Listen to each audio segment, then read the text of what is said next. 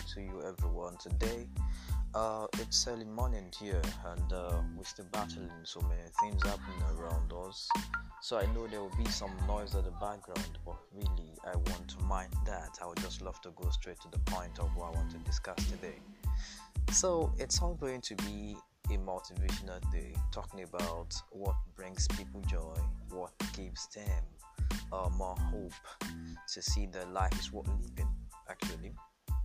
So today's talk is just going to be a short one based on what Pablo Neruda said in one of his poems. He said, If nothing could save us from death, then at least love should save us from life. So this uh, particular quotation from his poetry was actually what I discussed with some of my cousins uh, and siblings when they were around last week after a party. So after a party section of one of our aunts, at one of our hands.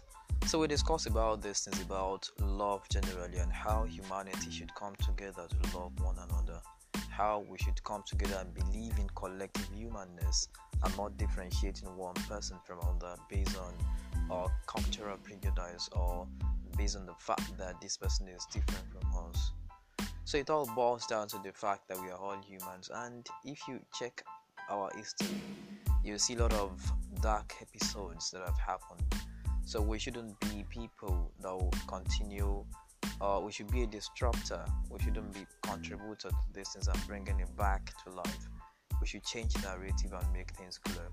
And actually, some of the people that have really gone through a lot of uh, chaos in terms of the way they do things were actually the women flocks. They've gone through a lot of uh, things uh, since the inception of our species, since we came out and uh, dominate the world uh, after the demise of the dinosaurs and the Gorgonospheres about 64 million years ago.